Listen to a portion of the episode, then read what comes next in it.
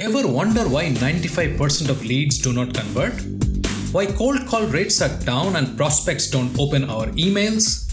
Why our responses of robocalls and implanting pixels to track user interaction, mostly without permission, is backfiring spectacularly?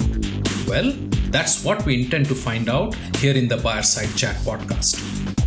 There are scores of podcasts about selling, but most miss the shift that has come upon the buying selling process. The initiative has since moved from the supply to the demand side. The Buyer Side Chat, your podcast of record for B2B buying, talks to actual buyers, persons, not personas, in the quest to understand the real buyer's journey, their trials and tribulations, challenges, and outcomes they're striving for. Welcome to the Buyer Side Chat. Thank you for your time and for joining us in this session. I have a favor to ask. While you continue to listen to the podcast, please leave a comment or rating at iTunes or wherever else you get your podcasts from. I personally look at each comment and will give you a shout out to each of you in our following episodes. It means a lot to hear from you. Just a quick intro to PitchLink. One of the biggest challenges companies face is the inability to standardize their message to the prospect across a sales team without losing its essence. What sales experts call standardization at the highest level. Basically, cloning your best salesperson and her pitch across your entire team. Yet ensure it is personalized. Till PitchLink, it was a lot of work, if not impossible.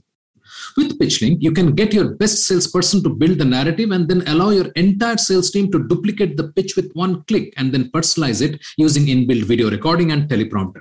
Sales reps can also insert relevant links directly into the duplicated pitch flow to further personalize it for the new prospect. Want to know more? Sign up for a free one on one session. Now, on to our guest for today. Today we have with us Thomas Williams, founder and chairman of Strategic Dynamics and author of the books The Seller's Challenge How Top Sellers Master 10 Deal Killing Obstacles in B2B Sales and Buyer Centered Selling How Modern Sellers Engage and Collaborate with Buyers. As professional salespeople, we sell change, right? That's what we sell. And yet we're the worst the worst ones to change. You know, we're creatures of habit. We don't want to change and I think that's part that's the problem is that is this, we've got this legacy approach to um, a methodology that we've used in the past that was successful in the past, but it's no longer working, and we and we don't want to change. We just physically, as as individuals, resist that change, and yet we say to our customers, "We want you to change." Uh, it's kind of a paradox, isn't it? Tom is currently the founder and chairman of Strategic Dynamics. The firm helps organizations accelerate revenue generation by improving sales effectiveness. The firm offers new hire and behavioral style assessment tools that specialize in leadership, sales, management, conflict resolution, and communication. Buy sell process mapping, development of sales playbooks, and buyer personas. And several programs based upon two books entitled The Seller's Challenge and Buyer Centered Selling. Now, on to this exciting episode with Thomas Williams. Tom, welcome to the show. I'm uh, so happy that uh, you are back, uh, albeit in a different show with me. Welcome. Well, thank you. I appreciate the opportunity to be back with you today. Tom, before we actually move in and, and start discussing how the buyer has changed over the last decade or so, or maybe two decades, uh, tell us a bit about the work you are doing, the books you are writing, uh, the ones you have written. Uh, give us a sense of who you are. Well, thank you. I, think by way of introduction, you know, the uh, I'm a lifelong learner. I've been a sales professional uh, uh, pretty much my entire career. I actually started in sales when I was about uh, seven years old with a with a cutting lawns and with a lemonade stand. So I uh, I go back quite a long way. Uh, the two books we've written are are buyer centered selling and the second one is the seller's challenge, and uh, basically trying to, to help sellers sell in this tough new milieu and better understand the modern buyer. Uh, the work we're doing today is, is working with clients, you know, um, and trying to help them understand how to help how to help their sales forces understand how buyers buy uh, in today's market. That's great. So that sets up the talk for uh, for today. What has changed? The the B two B buyer is not the same. The buyer has changed. What has changed? Well, I think buyers today are more educated and more informed. Um, they've researched informed opinions about your products or services before they've ever re- even reached out to you. Uh, many of them have developed already developed a short list of providers, you know, or at least vendors or suppliers that they they want to have an initial conversation with. Uh, and most have a lot of have developed a set of questions uh, to go along with uh, that that whole process. So sellers today have got to sell it differently. They've got to offer insight and perspective. They've got to collaborate with buyers. They've got to co-create solutions and be more what I think be more what, we call a concierge that really helps them by uh, by building consensus while reducing the, the risk that is associated uh, typically with uh, with a large uh, complex purchase. The problem that I see when I'm talking to salespersons is that although we sort of start acknowledging the fact that the buyer is more informed today, the buyer has more information at his disposal today, we continue to sell the same way. Why is that? I mean there are there is enough literature enough uh, research available yet there are literally millions of businesses still trying to sell the same way they used to uh, 10 20 years back yeah, you know, it's interesting you, you say that because I've had this conversation with several uh, of my colleagues. As professional salespeople, we sell change, right? That's what we sell, and yet we're the worst the worst ones to change. You know we're creatures of habit. We don't want to change. And i think that's part that's the problem is that is this, we've got this legacy approach to um, a methodology that we've used in the past that was successful in the past but it's no longer working and we and we don't want to change. We just physically as, as individuals resist that change. And yet we say to our customers we want you to change. Uh, it's kind of a paradox isn't it? And why is that? I mean is it a is it the failure of the sales leadership? I mean i can understand down the line people who are trying to make quota they're trying to do anything. I mean it's it's a very uh, complex topic tom as you know. I mean we'll get into compensation management we'll get into arbitrary quota setting and, and i mean let's not get there today. But all i'm saying is is it not more of a leadership failure than actually the the sales force failure? You have to look at leadership and ask the question of do you understand how buying has changed? And have you realigned your sales organization to that event? I guess i would say it's a sales leadership problem uh, for sure. If the question is uh, most of these sales leadership are going and following the methodology that they have followed for years. It's one that they're comfortable with. It's one that they grew up with. It's one that was that they were successful with. Uh, and so there's a resistance for them to change because buyers have changed. And uh, and what's happening typically is where you see is the new startups, they're much more prone to trying something new. Uh, it's the older, larger, larger and medium-sized organizations that resist the change and want to go back to legacy, you know, sales methodology programs and things that work for years, hmm. uh, but they're less effective today or or ineffective today. Right what is fueling? I mean, everybody knows that internet has essentially disintermediated many businesses.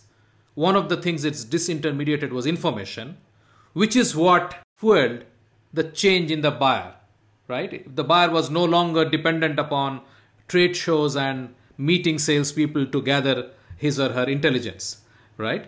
Sure. So what what what else besides this is actually going on? Well, I think there's a bunch of different things that are going on. One, one is um, we talked a little bit earlier about increased buyer knowledge. Hmm. There's also a, greater number of buyers that are now involved. Uh, they're going through a much longer uh, research stage uh, hmm. to be sure that they're making the right and uh, informed decision.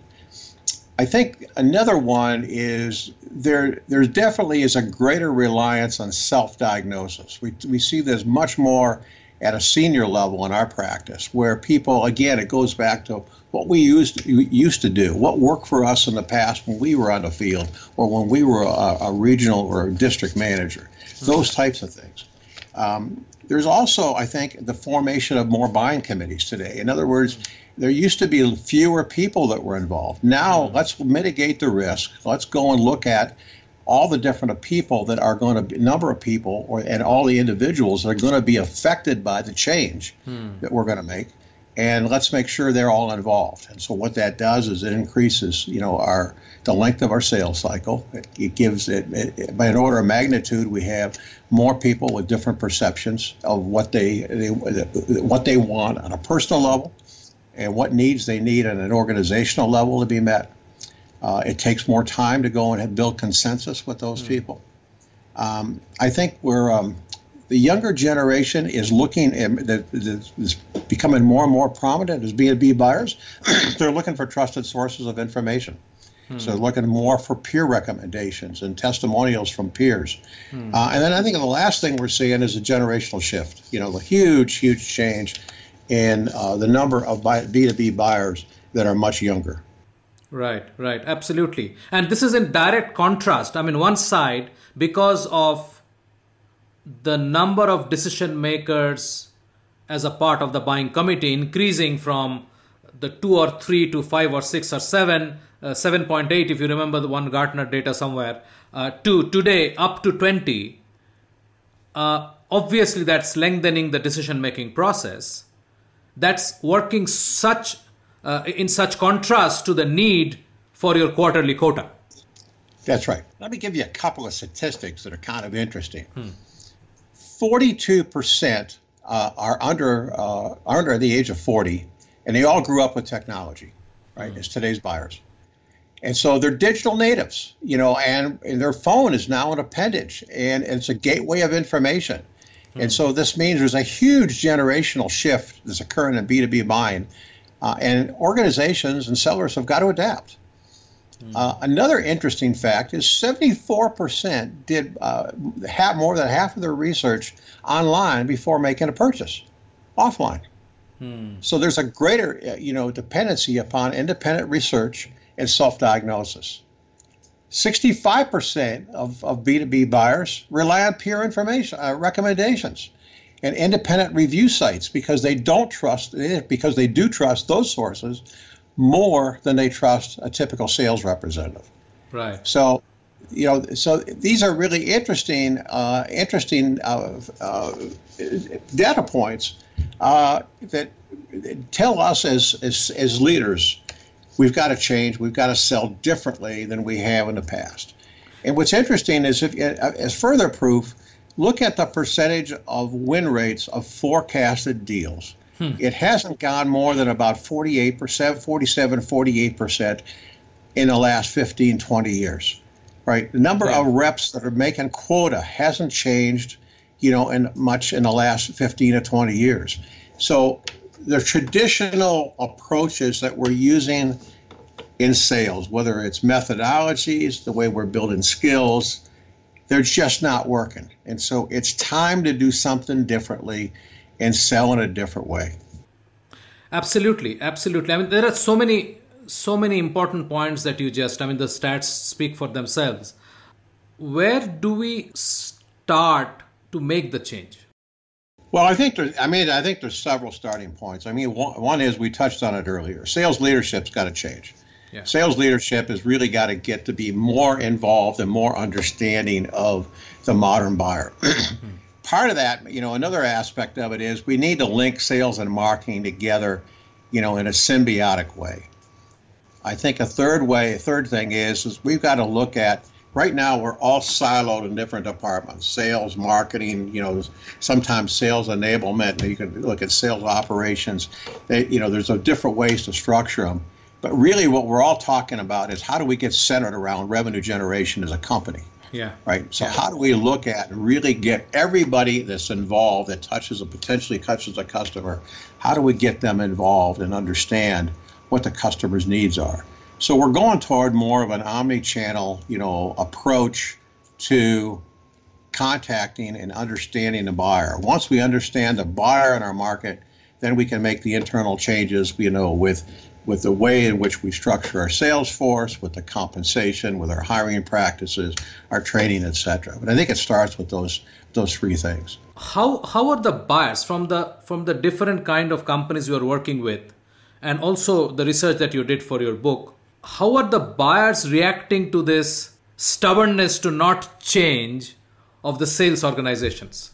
Well, I think I think that you know the, the most typical way they're, do, they're, they're that they're changing is they're sending more RFPs, right? So they're trying to commoditize the solutions. They're doing self-diagnosis. When they do self-diagnosis, they say we know what to buy, so we're going to just call vendors in late in our process hmm. and ask them to pitch product, or we're going to ask them to do a you know respond to a competitive bid or reverse auction or an RFP, those types of things. Hmm. Um, I think that's one way that we're seeing people people react. Hmm. Um, the smart seller, I think, gets in early and helps the, uh, the buyer to understand the cost of an action. They show them, you know, a difference between their current state and the future state, and to, and show them what the cost of an action is if they don't make a change, and then they help them buy. And one of the ways, you know, I think we we may have touched on this in the past. One of the ways that we help we do that is with what we call an outcome enablement plan. And really, is all it is is a is a, doc, a living document that's created by the seller, you know, with modification made by the buyer, you know, to help them develop, you know, what are the key steps and the milestones, you know, key steps or milestones that they should go through in order to make an informed, intelligent decision. And then underneath that, you can determine who are the people within the organization that need to be, they're going to be affected by change, and what are the activities that need to do, that you need to go through to make a change. Uh, we found that that's an enormously helpful document um, because if you think about when most when buyers make a change or are going to buy something, unless you're making a repeat purchase where you know exactly what you want, Yeah. um, it's a difficult process to go through. It may be a process where um, you've never bought this product or service before in your history. You're, you're a young individual, you've been promoted, you never had to buy this before. Could be that another another ax, uh, aspect could be is you've bought this before, but it's been seven to ten years because that's the the life you know of the product or service, and things have changed, and you don't know what we, what you need to know in order to make an informed decision. You could have gone through a merger, an acquisition, a divestiture, and now there's different people involved. There's different process, and now you don't understand what's that process, right? Uh, you could have been newly promoted. I mean, I could go on and on with the different you know iterations of, of, of what could happen, but the bottom line is is that if you, as a buyer-centered seller, if I said to you, you know, if we've if we had an initial discussion and I really believe that I can help you, and there is a cost of an action there, I can I can then approach you and suggest that here's a document that would help you. And I would say to you something like, something Hannah, I'm, I'm gonna I've got a document that I can share with you that'll help you buy. We'll determine the key activities. We'll work through what those key activities are together, and you can share it with your your organization, uh, and it'll help you make an informed, intelligent decision. And irrespective of whether you buy from me or not, you're going to have this document available to you. Hmm. I've and I've never had anybody turn me down in the last five years. People love it, and it makes it easier for them to buy because it gives them a roadmap, it gives them a template, it gives them an approach of how to navigate all these wa- waters. True, true. In a scenario like this, if all the vendors are doing a similar kind of approach, how does that pan out? It's possible that when I offer this to my prospective customer, uh, my competitor, who is also quoting the same customer at the same point of time, because all four or five of us have been brought in by the customer, uh, they also take the same approach. H- how, how do you differentiate at that stage? Well, that's that's interesting. First off, first off is there's very few people doing it. Uh, that's the first thing I would say to you, and it's probably more prevalent in the software as a service uh, market than it is anywhere else. Uh, so most of the time, I don't I don't come across that. Okay. But but I would say to you, it's the same thing as if you're selling one sales methodology versus another. Right. If you were in the tra- a training business, you differentiate through execution. You differentiate you as a seller and how you interact with that customer. And do you have commission breath, where all you want to do is get it is get the order and sell to them, or do you really want to help the buyer, you know, buy and, and are you willing to walk away if your solution isn't the best one for them and learn to live to fight another day? That's the difference. It's time for a short break. Stay with us. After the break, Uh, I might gonna I might gonna be employed with that organization 30 or 40 years. my integrity is is I've got to build up with those customers. You know, the customer base is is maybe it's going to turn over a bit, so I want to I want to treat them well. Um, I think in that situation with that type of individual, uh, building trust and credibility and being honest with their customers uh, is imperative. Now, if I'm a different guy, you know, I'm working the same city, same company, same product, but I sit there and I say to myself, all I want to do is earn commission, and in two years I'm going to go work for another company. You know, uh, that's where it becomes more problematic. You are listening to a Business Podcast Network original. Podcasting is the fastest growing content marketing opportunity which is untapped. We can help you craft your audio strategy and help leverage the wide reach and easy streaming capability that the smartphone penetration provides. It is easy, it is powerful and personal. Talk to us to find out how podcasting can help you build your brand and reach out to your targets like never before. Write to us at bpn at bizcast.in. That is bpn at biz C-A-S-T.in. Business Podcast Network. Podcasts end to end. Welcome back. I'm Subhanjan Sarkar, your host for the Buyer Side Chat and founder of PitchLink, the buyer seller engagement platform. Let's dive right back into the episode with Tom Williams. The ability of a salesperson who is incentivized to sell and get a big chunk of his or her compensation as as as incentive. For that person to say okay i know i understand your requirement and you know what? You're better off with my competitor x and not with me because i don't think i will do full justice to your requirement i will go 70% of the way 80% of the way but not 100% of the way and I, I think it's not in your interest to invest and engage with me uh, I'm going to walk out, withdraw myself from the deal, but I'll be available to you for any inputs that you need, any clarifications that how many companies actually tell this to their sales folks and and actually uh, reward such behavior. I can't think of one. Yeah. No, I'm sure there's, you know, and, and I'm sure there are some out there. Sure. Yeah. Sure. I haven't come across them that where you know where there's a de facto uh, strategy or I've that is something that I've heard a VP of sales or a chief revenue officer tell their team. I think it's more up to the individual and their their own personal integrity. You know, the way I look at it, you know, is if I'm gonna if I'm not gonna ch- you know if I'm let's say I'm not changing jobs, I'm gonna stay. Yeah. I, I, am a guy that's that's uh, I live in a given city, you know, and wherever it is around the world. I've covered a, a territory. I'm working for a great company. Uh, I might gonna I might gonna be employed with that organization 30 or 40 years. My integrity is is I've got to build up with those customers. You know, the customer base is is maybe it's going to turn over a bit, so I want to I want to treat them well. Um, I think in that situation with that type of individual, uh, building trust and credibility and being honest with their customers uh, is imperative. Now, if I'm a different guy, you know, I'm working the same city, same company, same product, but I sit there and I say to myself, all I want to do is earn commission, and in two years I'm going to go work for another company. You know, uh, that's where it becomes more problematic. Um, and it becomes more problematic, you know, if a customer, if a company doesn't have a customer success department. You know, there's a difference between, I think, you know, um, land and expand, you know, sell the customer a product and expand then through cross selling and, and own more market wallet share with that particular customer, then then the philosophy is is all I got to do is sell to more customers.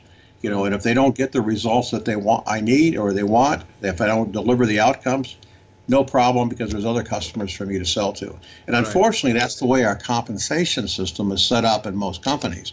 And so, if you don't have an account management pro, uh, program set up or a customer successful program set up where someone else is touching that customer, you get extreme churn.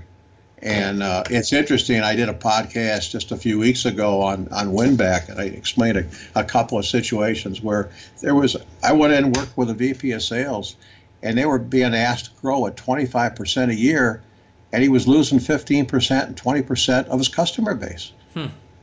So his net was about five percent growth. Hmm. You know, how do you do that? How, you, know, you you can't sustain that. Uh, so it, it, it really does make a big difference in how you're structured and what what behaviors do you want out of your sales organization. I think as we go on, you know, there's because there's becoming such a, a large discussion around compensation and how salespeople are compensated, we're going to see more and more companies go to a different process. Yeah, and before I move on to the next question, I just want to mention that I was reading a, a report, and I think it is Richardson, where they said that the the white space is in the ability to find more uh, opportunities with the existing customers and not try and go find new customers. Uh, it, it's it's same land and expand, but for that you have to stick there and deliver on your previous promise, right? Yeah, you, it's pretty pretty interesting and pretty basic, right? If mm. you uh, if you don't provide you know uh, value and the right and delivered outcome to the customer, yeah. you know they're certainly not going to recommend you to other peers or other business units within the organization. Yeah. Uh, so that, it goes to it goes to uh, you know common sense at that point um, yeah, the white space is a big deal. I think um, you know there's you know always there's always different ways to grow your your revenue stream. Mm. You know, to me, one number one is let's avoid churn. You know, mm. if I can avoid customer churn and have customers rebuying from me, that's the that's that's the easiest way to, to to build up some revenue. You know, the second thing is you always have got to add new logos, right? If you don't add new logos, you're not growing because at some mm. point uh, your cross selling efforts, so even if you get all of it, at some point you're going to run out of you're going to run out of revenue, right? So you've got to yeah. continue to prospect, get new customers. But you're right, the low hanging fruit, and we wrote about this in one of the books, is the white space. It's really looking at you know what other additional opportunities are there uh, within your customer base because that's the easiest customer to sell to. They already know you, they know your company, they know your product. You're already on their, uh, one of their approved vendors. Uh, you're in their accounting system and so it's uh, it's the easiest and best customer to you know to go after and sell. Absolutely. So the, the other point you mentioned a, a, a, while back, and I, I was talking to the CIO of one of the largest uh, companies in India a few few episodes back, and he was actually talking about the same thing that you have no idea how much influence peer groups have in the final decision. He says that he, he told me a story where a vendor went back home in the evening thinking he's getting the order tomorrow. That night, this CIO spoke to a colleague in another company saying, I'm finalizing with these guys. What do you think? And that guy said, Hey, be very careful because these guys will not deliver on ABCD. Because I had similar experience with them. And and overnight the order, which was several million dollars, went to somebody else. Right. Uh, so how deep is this peer connection for buyers? Well, I think I think there's a, there's a tremendous fear for buyers. I mean, we, could have a whole do a whole different podcast on just on risk and risk aversion, and and risk mitigation. Uh, but yeah, I think there's a there's a there's a large number of, of, of issues that buyers have when it comes to risk you know, there's, there, I think one of the most important ones is performance issues. Hmm. You know, uh, uncertainty. Will that that vendor deliver? Right. Um, there's there's performance issues. There's uh, uncertainty. I think there's always a, uh, inertia. You know, that is always one of them. Uh, hmm. excessive caution. Should you know, is this the right vendor? Hmm. Um, you know, and we could go on and on with a number of different risks that they go through. Um, and ironically, what's interesting is that when I talk with, when I coach salespeople and I ask them, what are the risks that the buyer perceives? I get a lot of blank stares, mm. you know, or I'll get one or two answers. And I'll say, how do you know what, if you ask the question of, you know, how risky is this, is this decision? Mm. You know, or what risk or concerns do you perceive on an individual level? I mean, what, indivi- what risk or concerns do you perceive on a collective level? Hmm. Uh, and unless you identify those up front, uh, you th- you walk away like this individual. You think you're getting the order, and all of a sudden you get blindsided. You know, and it was all there. We just didn't ask the right questions. Right, right, right. So, what are the major changes that you see coming in the buying process? What do you foresee? Well, I, I think I think we're going to see buyers become much more cautious than what they already are. I think we're going to see um, much more reliance on third independent third party um, data research, hmm. um, information. Uh, I think we're, that's going to be one. I think a second one is uh, we're going to see an increased reliance on on buying committees or mm. buying decision teams, um, and we're going to see more. We're seeing more and more people that are being involved in that decision, and I, and and it's and we're going to have to as sellers figure out ways to build consensus uh, to help them make you know, an informed decision because most of those those groups, those those committees, are dysfunctional just by nature. They, they all have disparate uh, goals and objectives, and it, and many of our buyers don't know how to bring those to get people together in a coalesced way in order to make an informed decision. And we know from the research that if we try to get it down to an individual level, we're going to fail. What we have to do is focus them on the organizational objective of what is that cost of an action and how does that react back, react back to an organizational priority. Hmm. And if we make them understand that, and we get people then to, to look to focus not on an individual level, but what's right and what's best for the organization. Um, we're going to make better decisions. And so I think salespeople are going to have to learn how to build consensus, you know, and do that. And I think the third thing is we're going to continue to see these investments are very risky. You know, take a look at what's happening today in the supply chain due to COVID.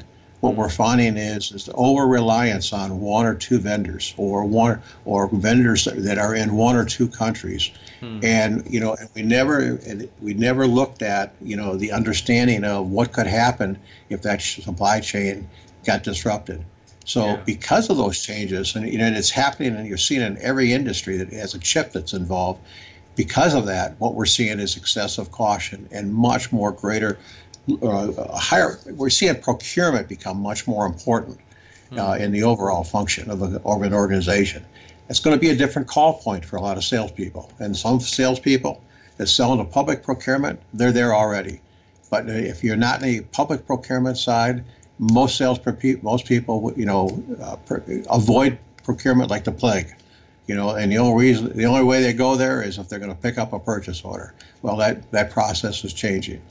Yeah, I think I think you have you have encapsulated uh, the the scenario very well, and I think uh, people need to pay attention if they have to sustain. And and I would I would really uh, expect that the leadership which which is there currently, and and it's changing, of course. Millennials will be in in in position maybe over the next decade you'll have more and more millennials taking over the purchase uh, function and things may change there but till then i think if we need to sustain a, a favorable relationship with our customers i think there's a lot that you shared today and people can benefit from yeah if you, if you look at the how the, the buyers are changing and it's, it's generational uh, you know, older people like you and I have got to change our methods and our, our approaches. It's just because what we used to do, you know, will work with maybe 50% of our market. And what about the other 50%? So we've got to change. Absolutely. The Buyer Side Chat is brought to you by PitchLink, the buyer seller engagement platform. PitchLink enables high quality interactions between buyers and sellers through presentation and discussion modules. Sellers create personalized sales presentations and reach out to prospects through a non intrusive, buyer qualified engagement. PitchLink requires no installation or download and holds the entire repository of sales collaterals and buyer seller conversation. Talk to us to know more about how you can engage with customers without intrusion. Call us on 650 847 5884. That is 650 847 5884. Tom, thank you so much for joining me today. I, I look forward to our next session. Well, thank you very much. I appreciate the opportunity to be on your program. Have a great day. We have a fantastic lineup over the next couple of episodes featuring great conversations unraveling in depth how the real buyers buy. Stay tuned. Thank you for being with us today on the Buyer Side Chat. This is the podcast of record for the buyer side journey. And those who know, that's the journey that matters. We hope this conversation helped you with insights that you can go and apply right now to your own value transaction process. See you in the next episode of the Buyer Side Chat.